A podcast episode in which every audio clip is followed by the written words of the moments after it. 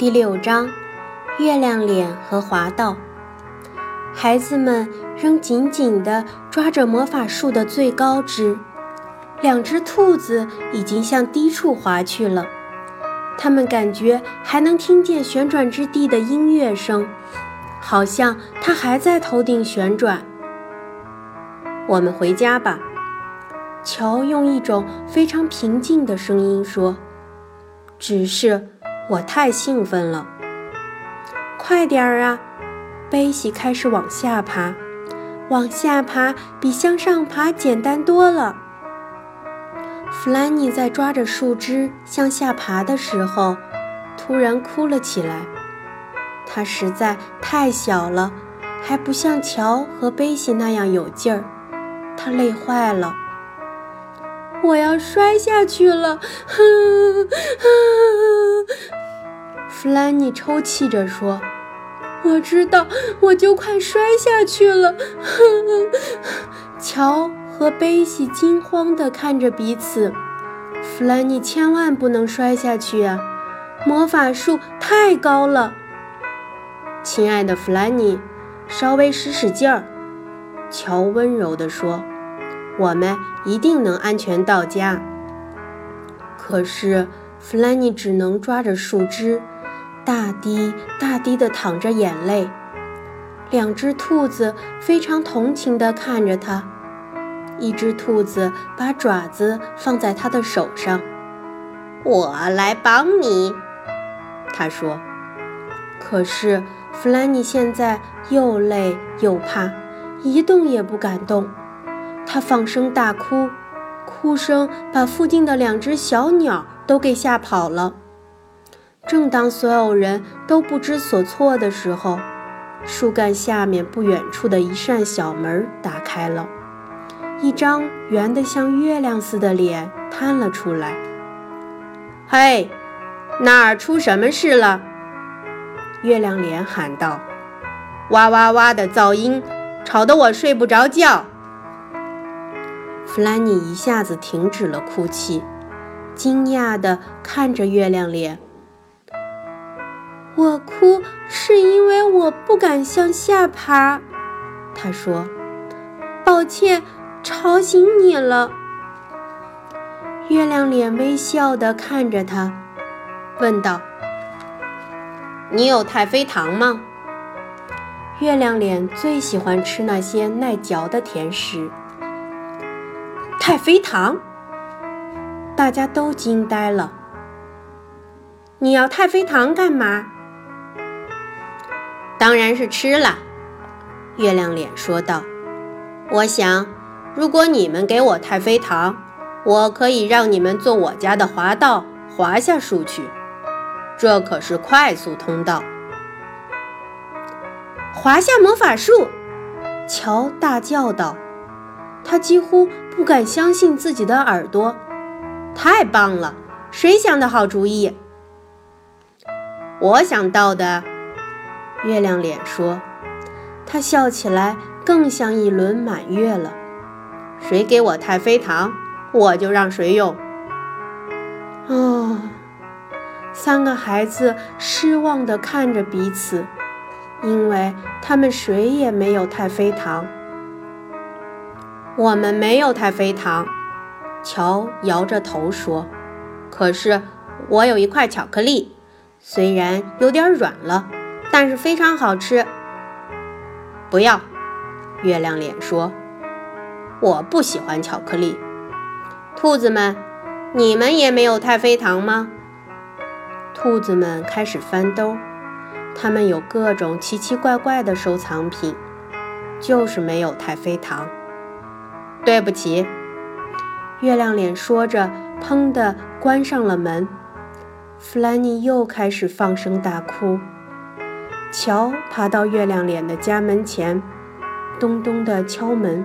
“嘿，月亮脸！”他大喊道，“如果你让我们用滑道，我下次来的时候就给你带些我们自己做的超好吃的太妃糖。”门开了，月亮脸笑着说：“你为什么不早说？进来吧。”孩子们和兔子们依次爬到月亮脸家门前，走进屋里。月亮脸的房子非常特别，这是一个圆形的房间，中间是滑下整个树干的滑道口，上面缠满了线圈，看起来像座螺旋形的楼梯。滑道口周围是弯曲的床、弯曲的桌子和两把弯曲的椅子，它们正好与树干的弧度吻合。孩子们非常惊讶，希望能在月亮脸的房间里多待一会儿。可是月亮脸把他们推向了滑道口。“你们每人一个坐垫。”他说道。“嘿，兔子！”你拿最高处的那个坐垫，第一个出发。一只兔子拿了一个橘黄色的坐垫，放在滑道口，十分紧张地坐了上去。出发，快！磨蹭啥？月亮脸说：“你们不想整晚都待在这儿吧？”他使劲儿地推了兔子一下。兔子立刻以飞快的速度顺着滑道滑下去，胡子和耳朵都被风吹向了后面。乔感觉滑下去很好玩，决定第二个出发。他坐着一个蓝色的坐垫出发了。他在大树干里一圈接着一圈滑行，头发被风吹得向后飘动。树干里很黑。也很安静，他滑行了好长时间，享受着滑行时的每一秒钟。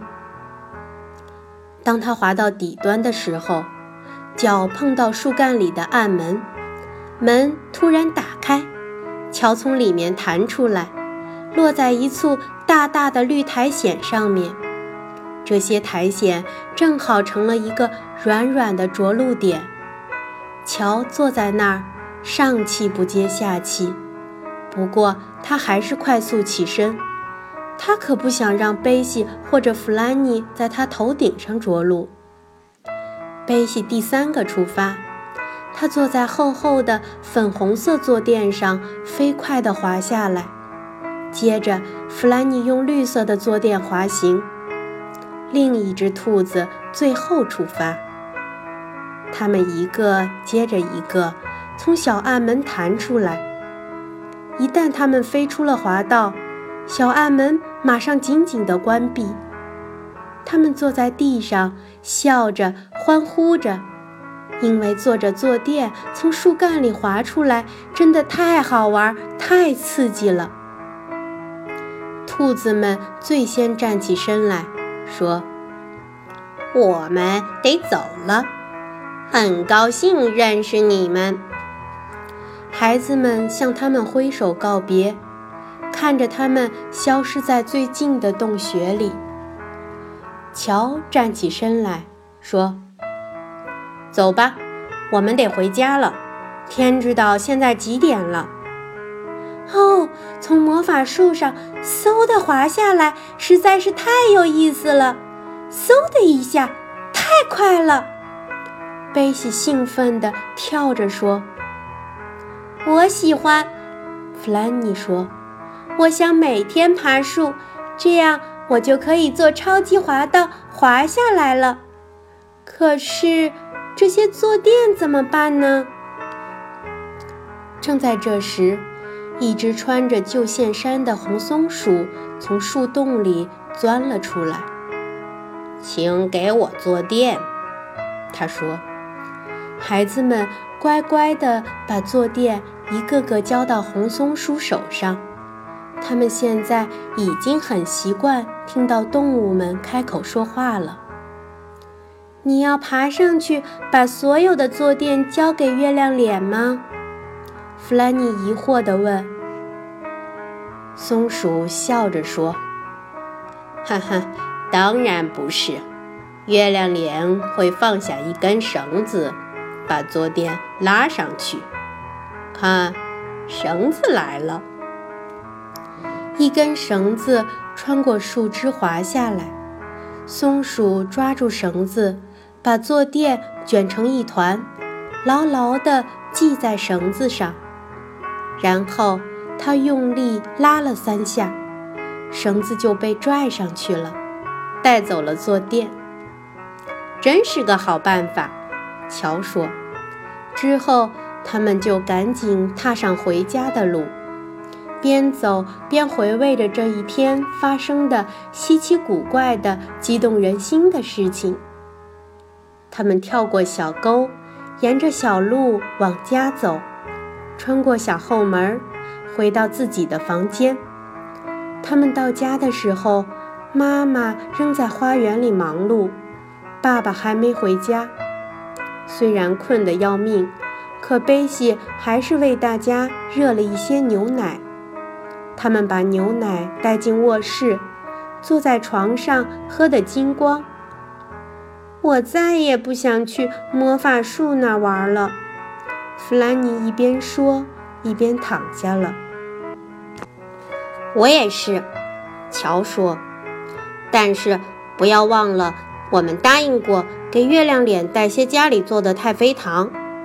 我们可以只爬到他的房子，给他送些太妃糖，然后就从滑道滑下来。我们坚决不去树顶上的任何地方了。可是。贝西和弗兰尼根本没听见哥哥的话，他们早就睡着了。很快的，乔也进入了梦乡。在梦里，乔再次见到了神奇的魔法树，还有住在大树干里的古怪的人们。好了，我们今天的故事讲在这里，大家明天再会。感谢你的收听。